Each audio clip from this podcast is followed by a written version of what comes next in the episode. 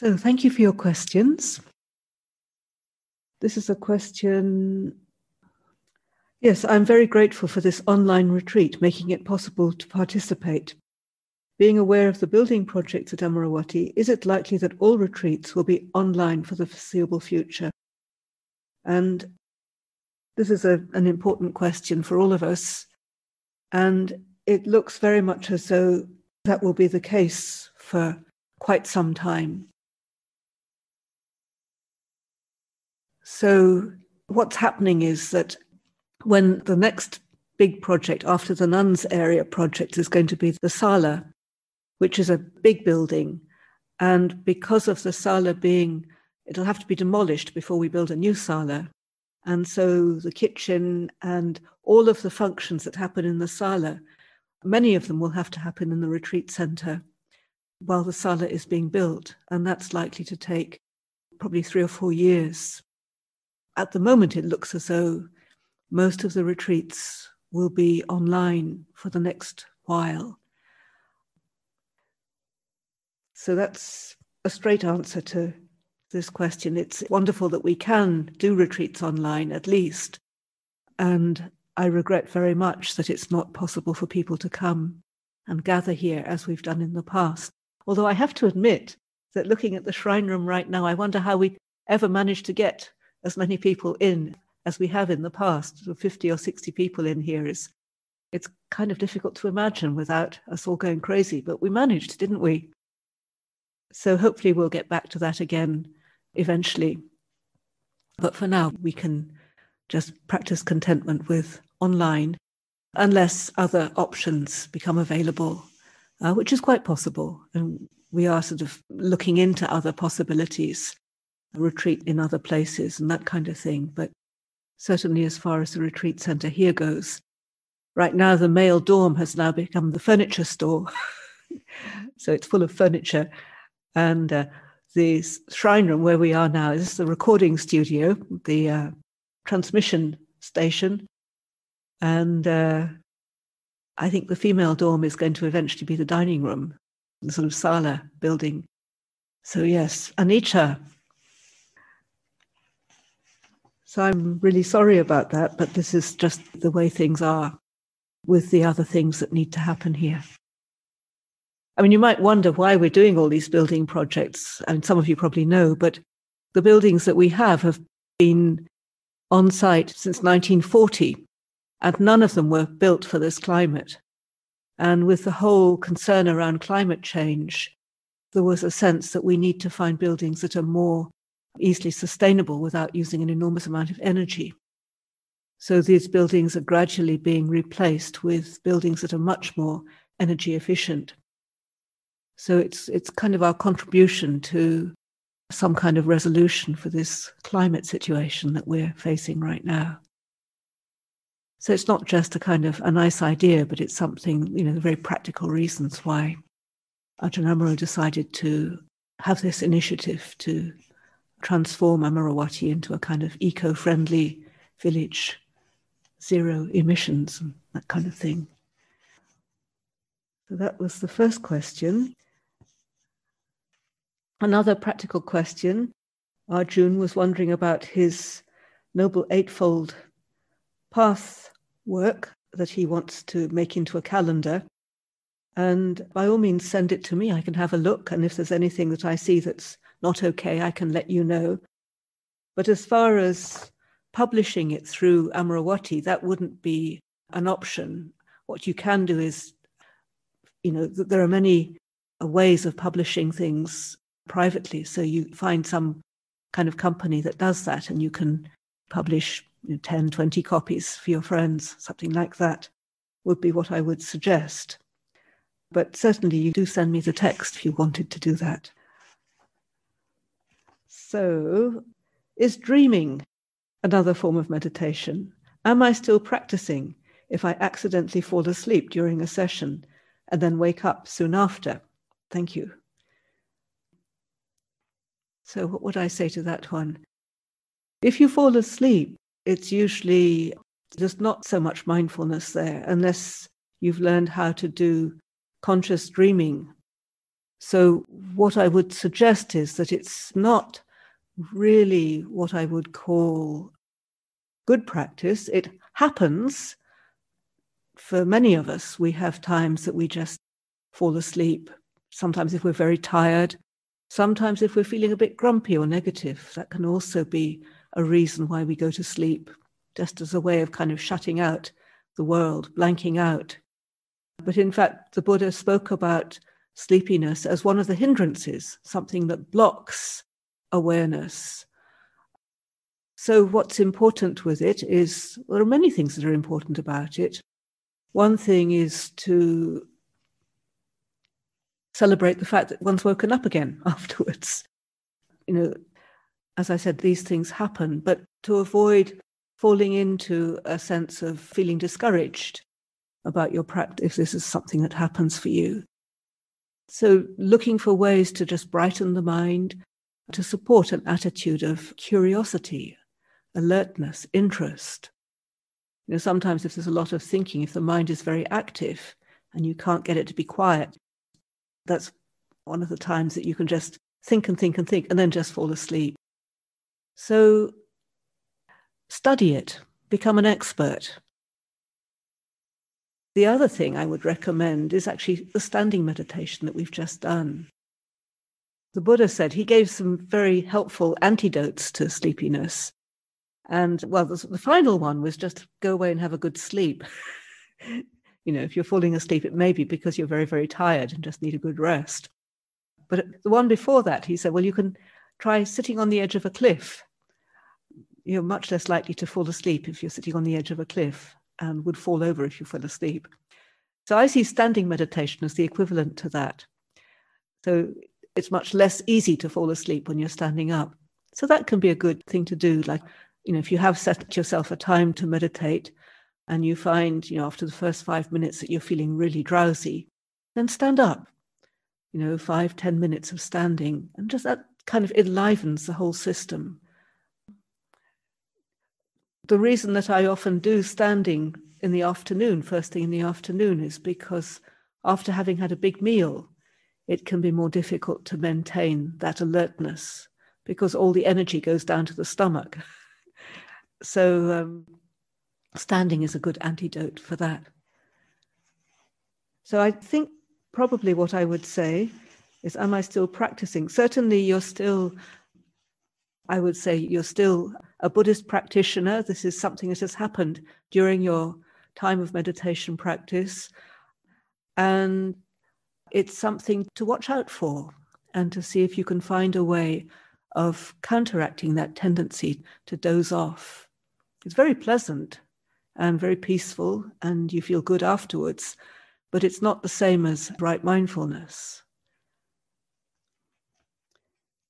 And in fact, there is a question here about wrong mindfulness. Ajahn, what is wrong mindfulness? In Buddhism, we always talk about right mindfulness, never about wrong mindfulness. Well, wrong mindfulness is when we are caught up in any one of the hindrances. It's also when it's linked with an unwholesome activity. So one of the things that people sometimes say is that you have to be very, very mindful to rob a bank. But that wouldn't be what we would call right mindfulness. You know, right mindfulness is connected with sila, with ethical practice. It's connected with cultivation of mindfulness, of awareness, with a view to liberating the heart. Actually, I need to say a bit more about that because it's an interesting one. Because one of the aspects of mindfulness is actually noticing the presence of any of the hindrances. So hindrances certainly arise. We can certainly at different times experience ill will, negativity, feeling discouraged, despondent. This is part of the path. We all experience these things. Wrong mindfulness is when we kind of involve ourselves with them, when we believe in them too much. Right mindfulness is the mindfulness that recognizes the presence of these difficult conditions, not feeding them, not encouraging them, but just being willing to patiently bear with them. And when we've actually accepted the condition as it is, when we're actually mindful, present with the condition, when we've let go of the desire for things to be otherwise, then we can actually implement some kind of strategy to brighten the mind, to avoid acting or speaking from a negative, unwholesome state of mind. So wrong mindfulness is being very, very mindful of robbing a bank or doing anything else that is not in accordance with the precepts. Stealing, deliberately harming another creature, deliberately lying to mislead somebody or to cause harm or division in a family, in a community. These are aspects of wrong mindfulness, deceiving somebody, taking advantage of somebody. Many of these things require an enormous amount of mindfulness, but when it's connected with an unwholesome activity which is against the precepts, then it's wrong mindfulness. Miccha sati. So I hope that's a helpful answer to that question. So the next shortest question is, Dear Ajahn Chandasiri, in terms of furthering our practice and the difference between Siladara nuns in the Thai tradition, bhikkhunis and mechis, so Siladara nuns, bhikkhunis and mechis, I wanted to ask you, what did you find in being a nun in Ajahn Shah's tradition that you didn't think you would find in other forms of ordination? So this is kind of quite a political question, I think, because over the last 10, 15 years, there's been a lot of interest in the position of nuns within Buddhism and the promotion of bhikkhuni ordination within certain traditions, communities, and the fact that within our tradition currently we practice as 10 precept Siladara nuns, which is different from bhikkhuni. Very, very similar discipline that we follow. In fact, our rule is based on the bhikkhuni rule, and many of our procedures are very closely aligned to that. But the fact is, in our lineage, there isn't that opportunity for bhikkhuni ordination right now. So I didn't really think about anything to do with even being a nun when I joined the community. And I came to the Sangha in 1979 when the community was just establishing itself at Chithurst. And there were four of us who started off there, and I don't know really what the others thought, but I had no sense of establishing something or being anything. I just knew that I wanted to practice. And I knew that I was inspired, had a lot of confidence in the teaching, in the way of practice. And I was impressed by the example of the monks. And so I was happy to have an opportunity to live closely with them and to practice alongside them. That was what I was interested in. And it was a long time before I kind of had a sense of being different from any other lineage of nuns. So I didn't sort of go online and look at the opportunities for women to be ordained. That wasn't at all part of my process. I came into this lineage and I have a very strong appreciation for what I find here. It seems to be something that is beneficial. And I'm curious to see how it evolves. At the beginning, I wasn't really interested in the evolution of it at all. I wasn't interested in the kind of sense of equality, which is a big issue, a big concern nowadays. That wasn't part of my agenda. And that actually came later on. Then I began to be very interested and very concerned, because I think in Western culture, it is such a significant thing in every area of society, is, creating a sense of equivalence between women and men. So I was interested in people having the opportunity to come and practice in this way. And they would be interested, that they wouldn't come to our community and think, oh, I don't want to be one of them. So over the years, the community has evolved. I mean, the fact that I'm sitting here in this position teaching, you know, is a sign of the fact that it's evolved. You know, when I first started, it would be unthinkable for a nun to sit on a high seat and to be offering teachings. So the community certainly has evolved, and it's continuing to evolve. That's what I would say, but very much in accordance with conditions rather than through any kind of political agenda.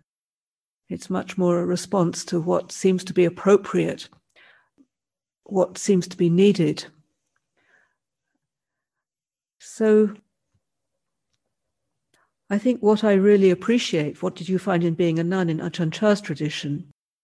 I really appreciate the authenticity of the practice. My sense is that people are walking their talk. Doesn't mean that they're always bright and positive and always alert and attentive in their meditation, that they're always kind and friendly to each other.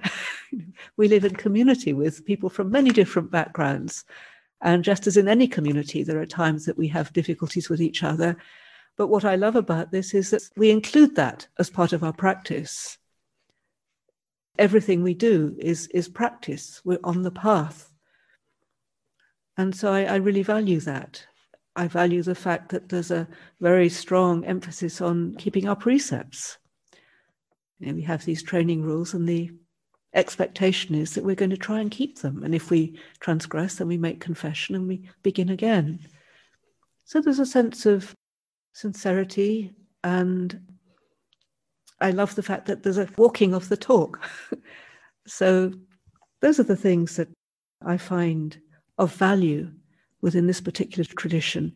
And, you know, I've met other nuns in other traditions, and, you know, if things had been different, I may well have ended up in one of the other communities. But since I'm here and receive what I need for practice in terms of material support, in terms of Dhamma support, in terms of opportunity to practice, I stick with this.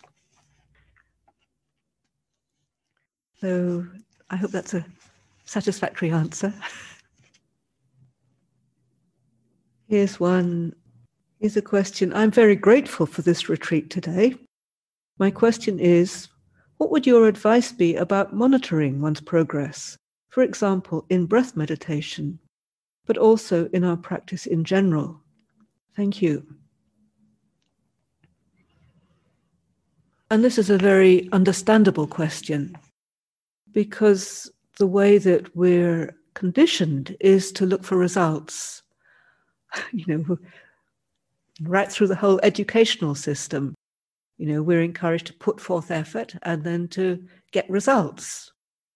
And then in our work, in our career, you know, you put forth effort, you get results, you get promotion, you get a rise, whatever it is. You put forth effort, you get results, and you can see the results, and you feel glad about the results, and other people praise you for the results. And interestingly, with this particular style of practice,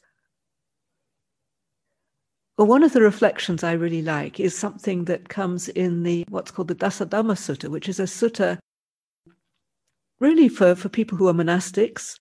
But there are many of the factors that I find are relevant for anybody who's practicing. And the very first factor, like there's 10 dasa, 10 things that should be reflected upon. And the very first one is, I'm no longer living according to worldly aims and values. So worldly aims and values are about material success, recognition, being popular, being attractive, being good at what you do, and so on. There are many worldly values, status, position, fame. Whereas in our practice of meditation, it's a little bit different. So certainly we need to put forth effort, and if we do keep putting forth effort, focusing the awareness, we can expect that the mind will settle a little bit. it may not settle very much, and it may be the next time we meditate, it doesn't settle as much as it did this time. This is something that can happen. It can be very, very variable. So you might have a very wonderful meditation and think, right, I'm really getting somewhere. And then the next one is horrible. Mind's all over the place. You feel restless and miserable, or you're falling asleep all the time. So it's not really reliable. What I like to look for are things like, do I mind as much about different things that happen to me in my life? Am I easily upset by things? Am I as easily upset by things as I was, previously? Am I interested in my practice? Do I find a joy and enthusiasm for practice? You're looking up for these kind of things. Because the practice is really working at another level. And although maybe your meditation is horrible, it could be that in terms of practice, it's a very good meditation, because what you're doing through that meditation is actually you're cultivating patience. You're just learning how to bear with a really difficult state of mind, or really uncomfortable, restless body. And interestingly, the Buddha, he said that patience is the supreme austerity. And it's really the number one cultivation for us. And it's not just a kind of gritting our teeth kind of patience, waiting for something to pass, but it's a willingness to bear with an uncomfortable, unpleasant condition.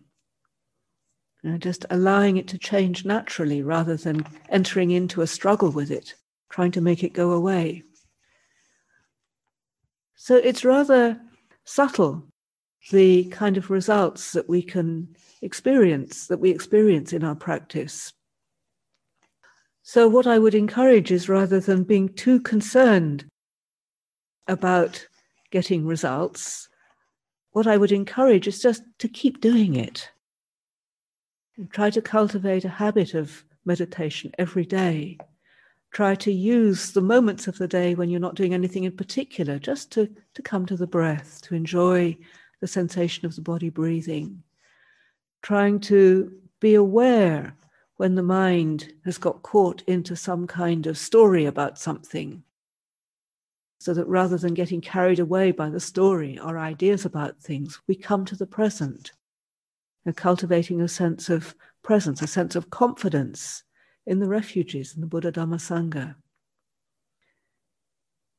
Just making the whole of your life, your practice. These are the kind of things that I would encourage. And just recognizing that sometimes meditation is wonderful, and sometimes it's very, very difficult. One retreat, I was giving an interview, and there were people who were just beginning, and there were people who'd been meditating for 20 years. And I asked the people who'd been meditating for 20 years, what their sense of their progress in meditation. And one of them said, well, my mind still wanders all over the place, but at least now I don't mind about it.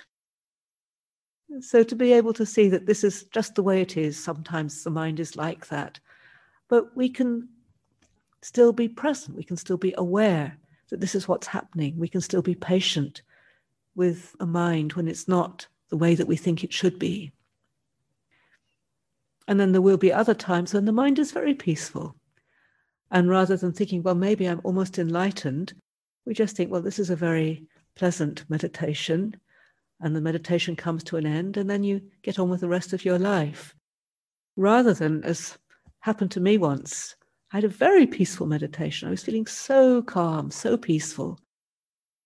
And after it, I felt really resentful of anybody who came to talk to me, who came to disturb my peacefulness. I really didn't want to let go of the peaceful state. There was a kind of attachment there. So I don't know if that's quite the answer you were looking for, but I hope it's helpful just to give a sense of how we relate to our practice. It's just something we do as best we can, day by day by day, breath by breath, moment by moment. Just keep going. Lumpur Cha used to talk about the earthworm practice. where you just concern yourself with just this moment, just this little bit of earth, process that, rather than worrying about getting the whole way through the tunnel and out into the light. Just a little bit at a time, little by little, we find that we're growing more settled in our life, in our practice. This actually links quite nicely into another question. In the few hours we've had together, I've been struck by a sense of my normally mundane home being transformed into something that feels more wholesome, much like the feeling of a meditation or retreat center. That's very good. That's wonderful. Please could you say some words about how we can try to bring that sense into everyday life? And I think this is one of the real advantages of these Zoom retreats, because rather than taking yourself into the monastery, you bring the monastery into your home. So how can we create this environment that is going to be supportive for our practice? And one thing is having a shrine, if you can, having a space. Some of you are in your home. Some of you, I think, have a shrine room. If you have enough space, big enough house to have a shrine room, that's perfect, to have a special place where you can go and sit quietly whenever you want to. The other thing, having a shrine or having Buddha images or a Buddha picture, just as a reminder. I mean, you can have just one in a particular place, or you can have them all over your house so that you're always reminded of the Buddha, of that quality, that capacity each of us has to be awake, to see things clearly, to know things as they are, as a reminder. So considering what you surround yourself with, your environment, that's very important. It was interesting coming in here this morning because my technical assistant was experimenting with the screen, and somehow or other she'd got tuned into a television channel, this ghastly program, a kind of comedy program, I think it was. And it was just so unpleasant having that kind of energy in the shrine room. It just sort of felt all wrong. And I was interested in what a powerful effect that had. And for all of you, those of you who have a television set, if you have a possibility of being rather selective about how you use it, you know, what you watch, what you choose to look at, because that has an effect. Our minds are very, very sensitive, very impressionable. So if you are bombarded with a lot of bad news or disturbing news or violence or cruelty or, you know, images that stimulate different kinds of desire other than the desire for liberation, you know, these are things that if you can avoid them, I would really encourage that. You know, just consider the effect of the different things that you see and hear in your daily life, and if you can adjust your life so that you're more surrounded with wholesome impressions, that's a very good thing to do. Choosing the company you keep, choosing the places that you go to, choosing what you do with your senses. It's interesting, sometimes I need to go into London, and if I go in the evening time, in London everybody seems to be eating in the evening, and those of you who know our community will know that we don't eat in the evening. And so often we're quite hungry in the evening, and you walk into London, and actually you can't do anything about the smells that come out of all of these, you know, Chinese restaurants, Indian restaurants, fish and chip shops. You know, everywhere you go, bakeries, everywhere you go, there are these odors, fragrances. So that's tricky, but you can be careful about your eyes.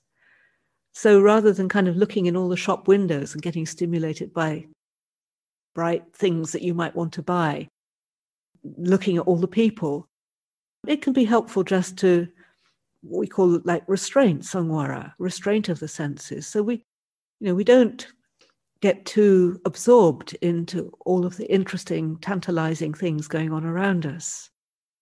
That's another way of considering our life and our practice. One of the things I found was, in fact, before I took the 10 precepts, I used to be, well, I was a novice, and I used to often have to go shopping. And I used to usually buy things. You know, I had my own money, and so I used to buy all kinds of things. And before it looked possible for us to be having 10 precepts, which is where we set aside our personal funds, we don't use money, I decided just to stop using my own money. And I have to say it made a huge difference, because I wasn't always looking around for the best bargain. You know, thinking, well, shall I buy a Mars bar? Shall I buy a packet of this or a packet of that to share with my sisters, my brothers? You know, that just wasn't an issue. You know, I'd have a list of things for the monastery that I had to do, but the rest of it was just not an issue. So you might like to consider the possibility of a no money day. Actually, nowadays, people don't have money anyway, do? Leave your bank card at home, your Visa card, don't or decide not to use it for a day or two. Just as an experiment, when you go out, see how it works, see what happens, see the effect on the mind. And I guarantee it'll be much calmer, much more peaceful, because your mind just doesn't go there. Of course, as I've already said, bringing this sense of wholesomeness into our everyday life, a daily practice of meditation, fundamental. If you enjoy doing the chanting, you can chant something, you know, a short puja, just even the first little bit, up as far as Namo Tassa, or May I Abide in Well-Being. You know, if you're in a situation where you can do that, where you're not going to disturb other people. That's a very beneficial practice. You know, and if you have a shrine and if you like to bow, then you can bow to the shrine, light a candle, do a short puja, and then sit quietly for a period of time each day. Just make that a part of what you do, just in the same way as you have a cup of tea and clean your teeth, get dressed, bathe. Just our practice, our meditation. And getting together with like-minded people, that's another helpful thing, because that's how we get encouraged. So if you can attend a group or these online experiences, that's very valuable.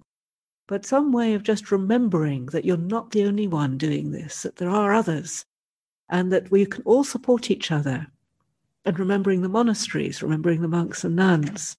You know, we're just ordinary human beings like all of you. We have our struggles, our difficulties.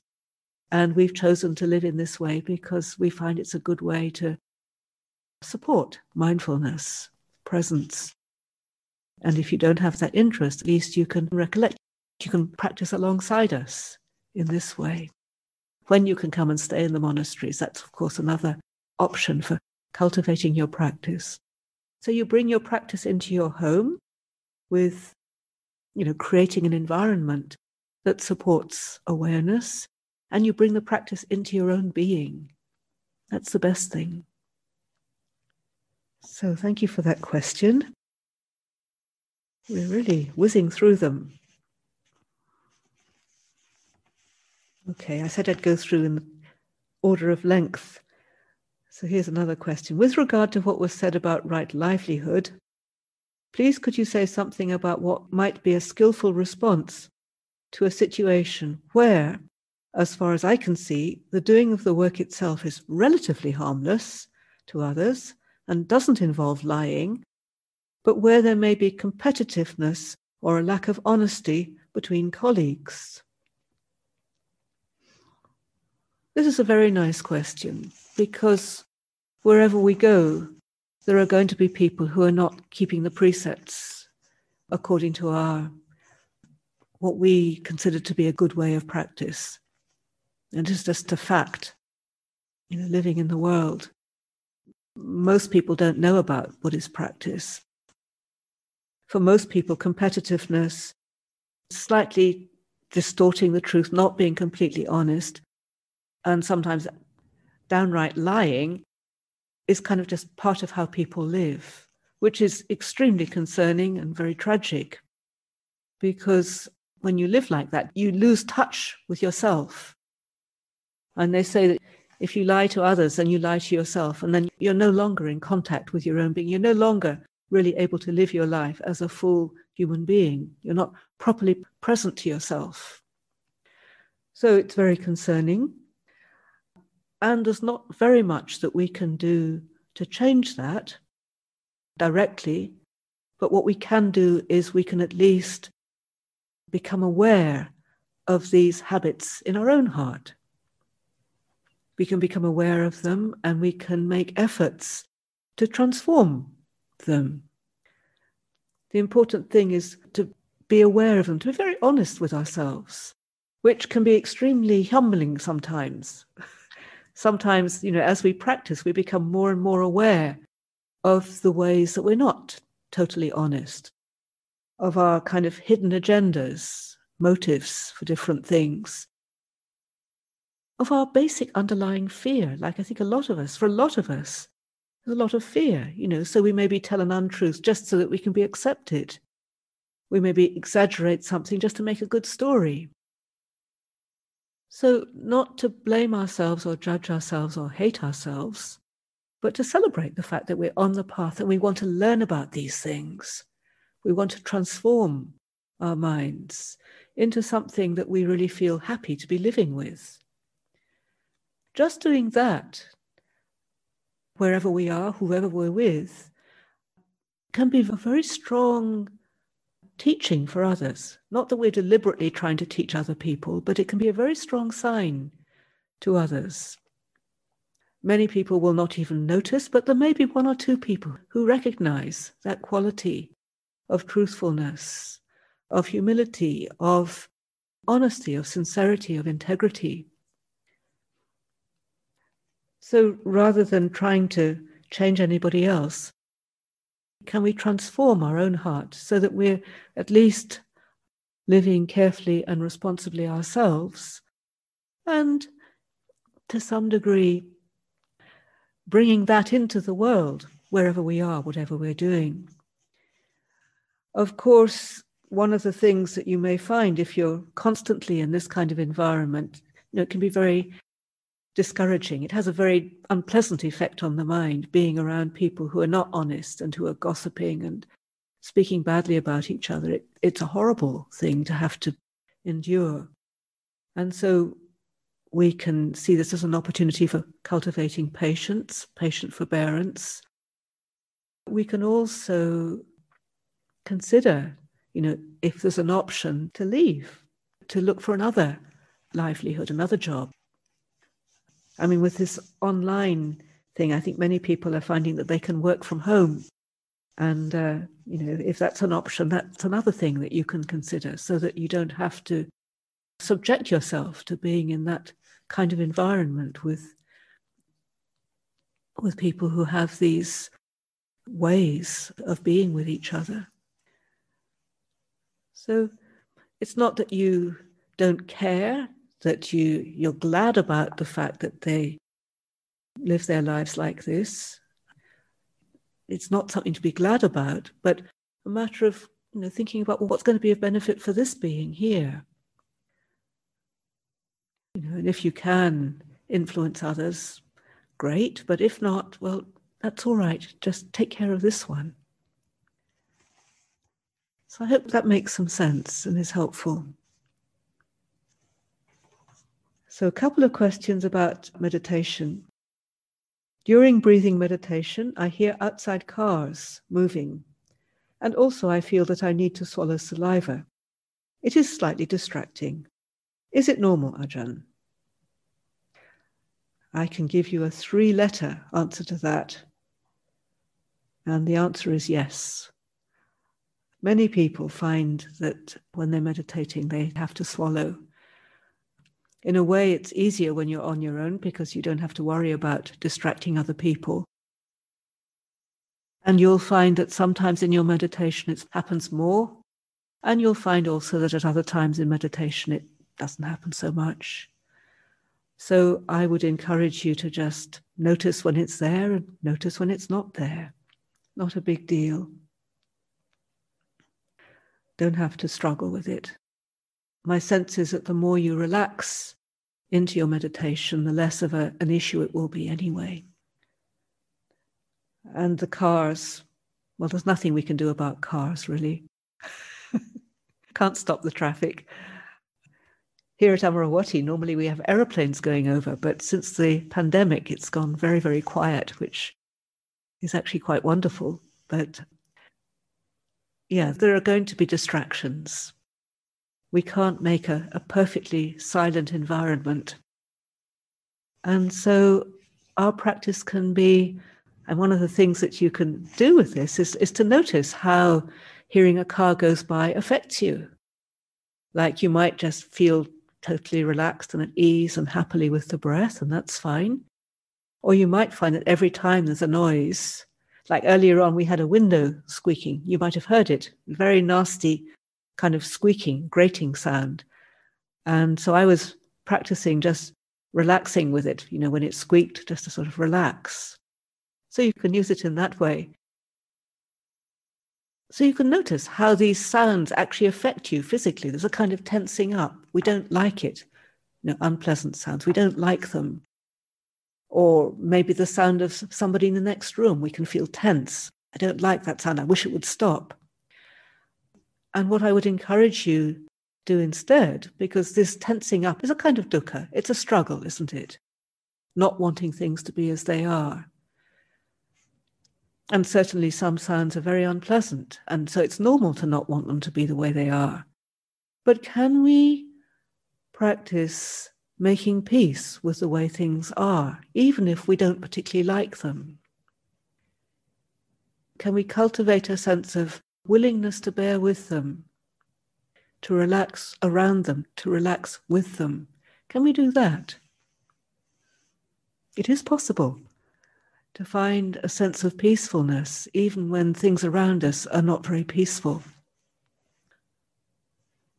So I would encourage just cultivating a willingness to bear with the things that we can't change.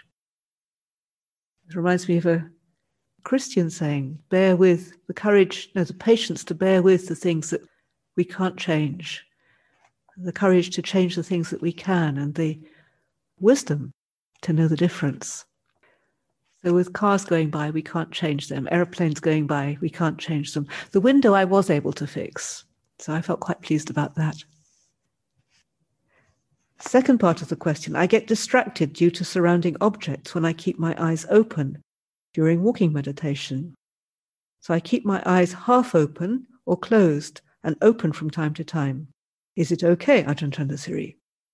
And I would say, yes, it's perfectly okay.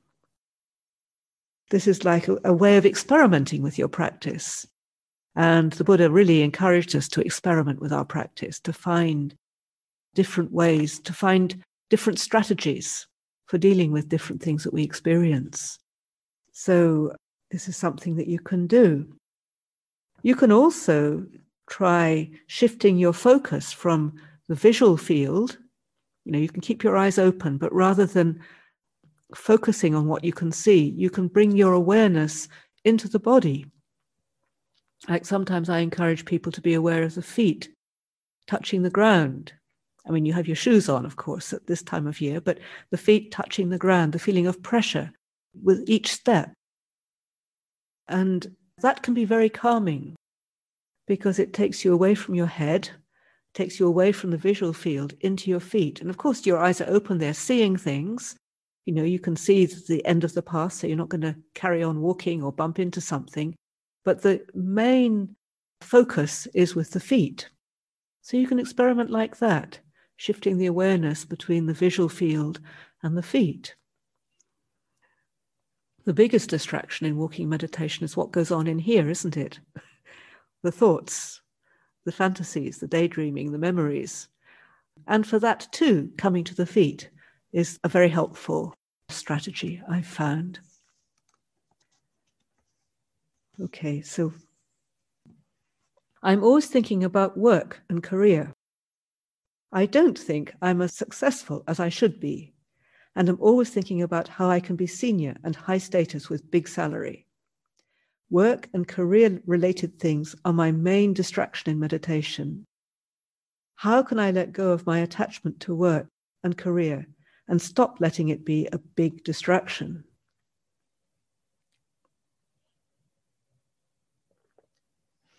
I think sometimes we make work the most important thing in our lives,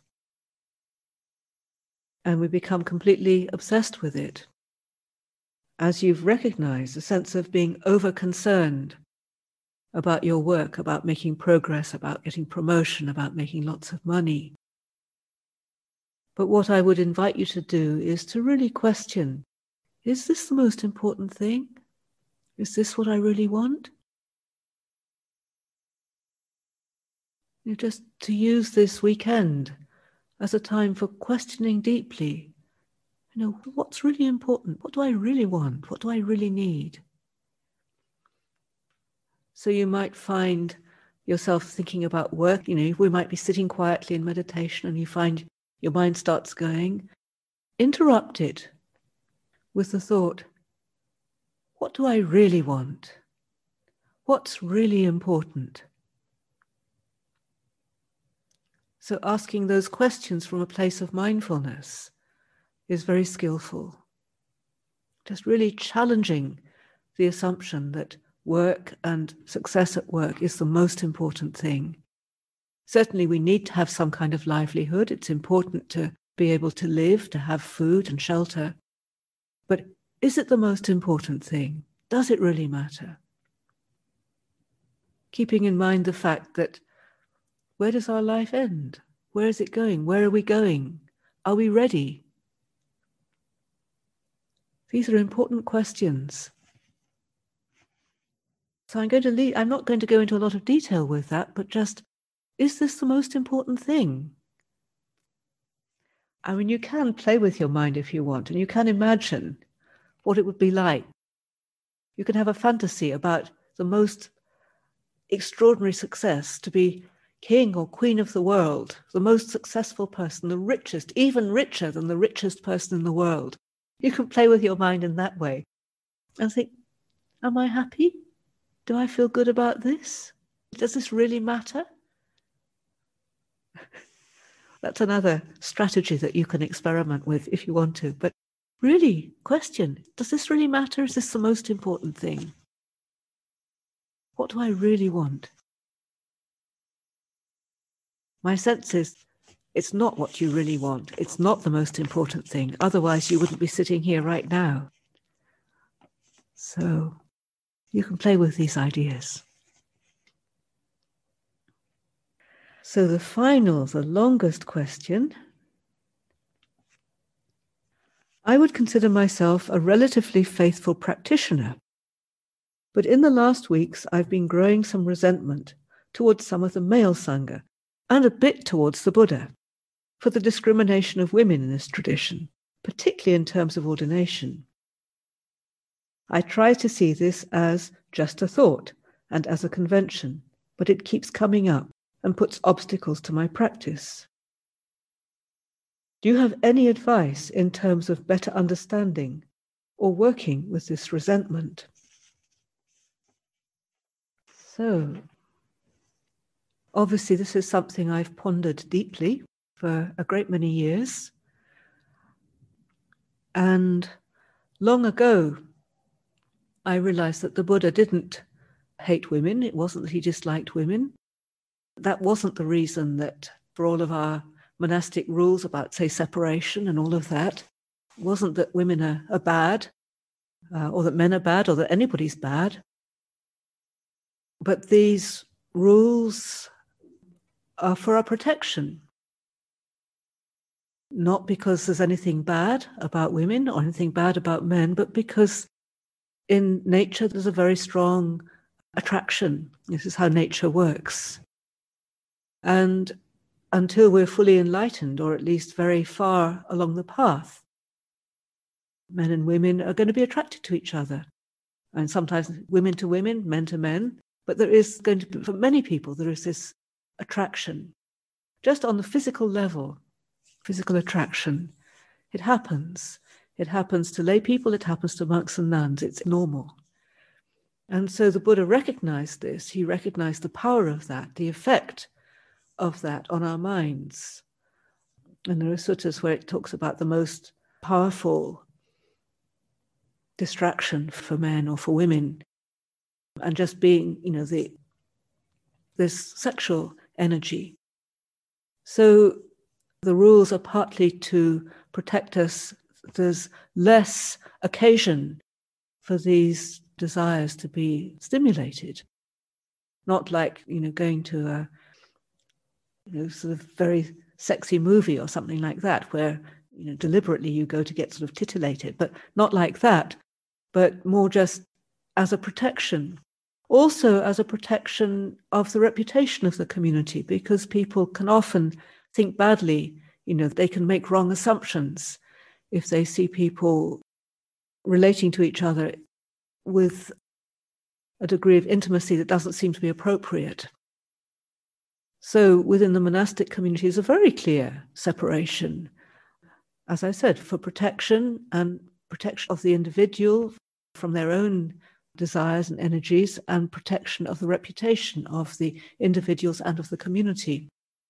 So that's why some of the teachings, if you look into the scriptures, some of the teachings are, they can be quite shocking to people who are not familiar with this tradition, this way of practice.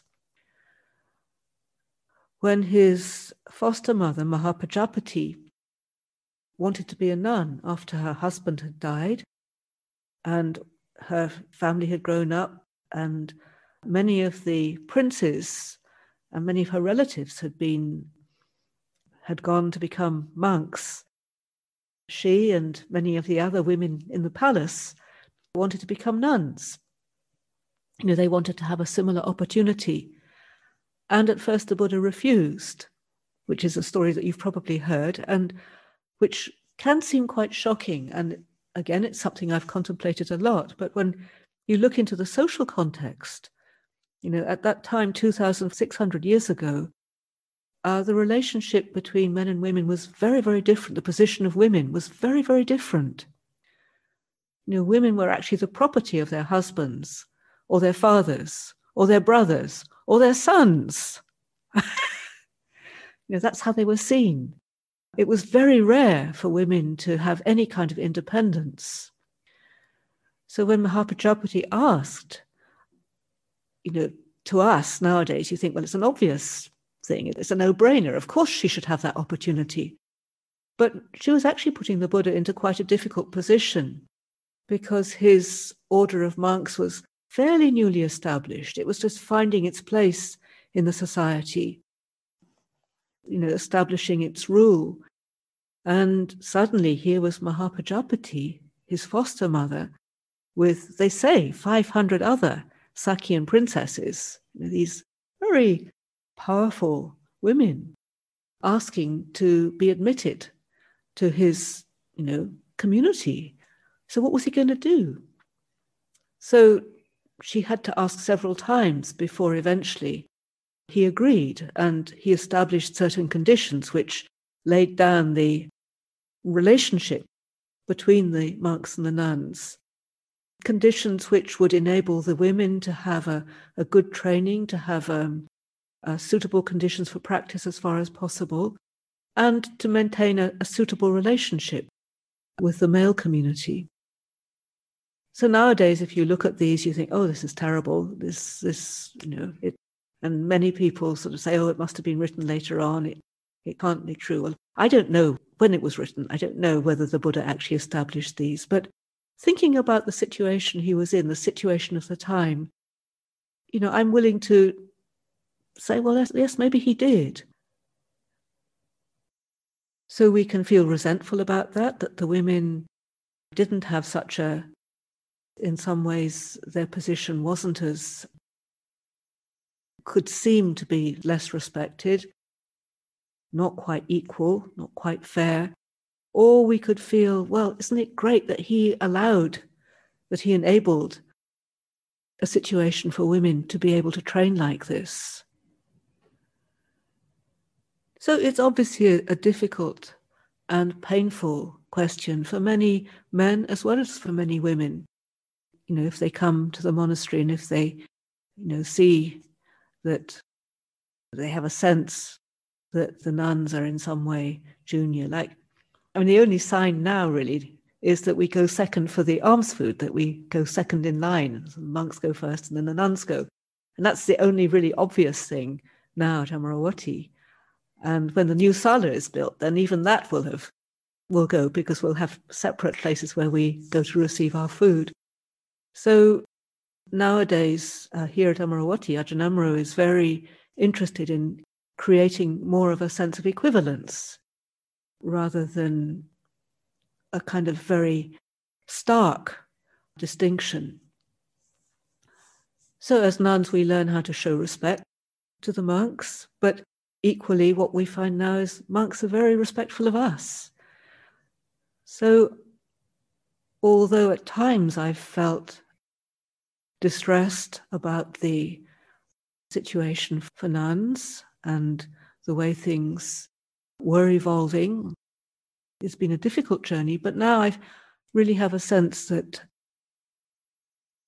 that was just part of what was needed at the time, and that we had the teaching, the way of practice, to enable us to respond in a good way to what was painful.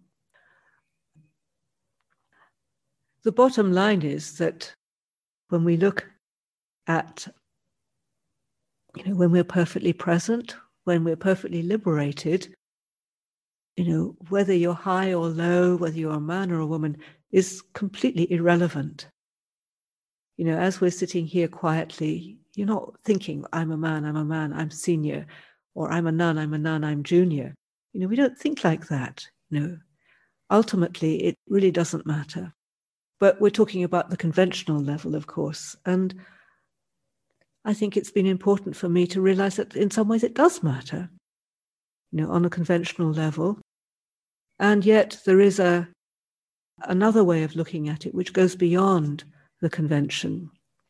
And if we can just really align ourselves with that, then things change. The convention has changed. Like at the beginning, as I might have said earlier, I was completely junior. I was completely at the bottom of the end of the line. And I didn't mind one bit. And then over the years, gradually, little by little, the conditions have changed, and it wasn't even clear whether we would ever have a kind of any kind of higher ordination. And then we did, and now it's evolving.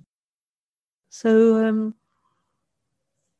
I think we need to learn how to celebrate what we have and cultivate a glad heart that we have the teaching that can show us how to go beyond all of this. Every convention is going to have its unsatisfactoriness. That's just the nature of the world of conventions. They're always a bit clunky. Language itself is a bit clunky. But as we practice, as we find that refuge within, that place of peace, that place of letting go, then we have a chance to experience something that is really wonderful, really sublime, and where these things have much less significance than we tend to give it, when we're not recognizing the Dhamma, the truth of this moment.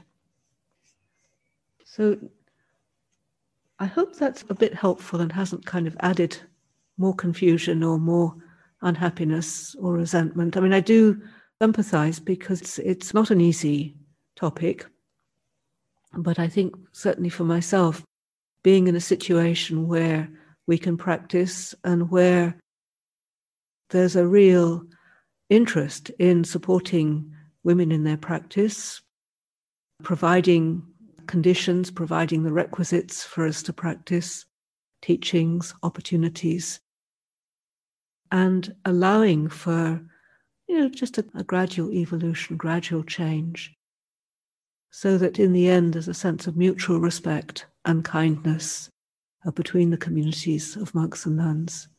This feels like a real blessing. So I think I've been through all the questions. I spoke about the right concentration one before. Just a little kind of PS to this.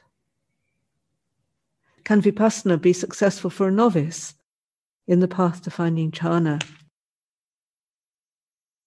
Insight is, Vipassana is fundamental for liberation, understanding, seeing the nature of reality, that things are changing, unsatisfactory, not who and what we are. And when we're able to practice with the breath, calming the mind, settling the mind, little by little, we may experience times of deep calm, peacefulness, jhana. But what I really encourage is just present moment awareness. So enjoying when the mind is calm and remaining present, patient, when the mind is not calm. Letting go of the struggle for things to be otherwise. So that's a lot to digest. I hope it's not too much. Okay, is there somebody who wants to ask a question from the floor? Yes, Ajahn. I just wanted to share some of my experience. You know, maybe, I don't know whether I'm doing the right thing or not. I've been meditating for many years. I am a medical professional, so it's a busy life, but still I managed to do 1 hour. It is gradually increasing from 20 minutes to 30 to now 1 hour and 1.5 hours I stay. But the thing, it changed my meditation practice was like, I tend to listen to Dhamma talk by Ajahn Shah when I do meditation. And that has really, really helped me a lot. And that really showed me how the right way to do, right way to think. And I can reflect on it while I'm doing meditation. And really, I can sit very nicely with concentrating what he's been teaching. And likewise, I also follow Ajahn Amaro's and Ajahn Sumedho. Recently, I'm doing Ajahn Anand's Dhamma talks as well. He also tells in a very simple way of doing meditation. And as you said, you know, because of COVID, one really good thing happened was like, all the monastics came to my house. Like, I just need to open it. And in YouTube, you get everything and you can hear everyone's Dhamma talks. That has really, really improved my understanding and that has changed myself as well. I don't know whether this is the right way to do, but for me, you know, like it has encouraged me to get up early in the morning. Those days I used to get 6 o'clock in the morning to, you know, because I start at 7:30 in the morning to go to work. And at least 10, 15 minutes, I sit and do meditation. Now I get up at 4 o'clock so that I have a bit longer meditation and then listen to the Dhamma talks. And that has really encouraged both my husband and me. I don't know whether this is the right way to do or not, but really helped me a lot. Good. That sounds very good. I love hearing your enthusiasm. Thank you. For the practice and the fact that you're finding that you want to do more and more and that your husband is also interested. All the time. Yeah, also, thank you very much, Ajahn Chandasiri, that today I learned how to do standing meditation. I have never learned standing meditation before. And that really helped because I cannot do walking meditation because my mind always goes here and there in walking. I can't concentrate. But when I was walking today, I just did the standing meditation. That really helped because you cannot stay away in standing because you're thinking how to stay straight. You know, that has really helped me to concentrate in my mind. Thank you very much.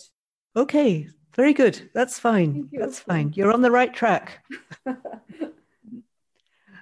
Okay.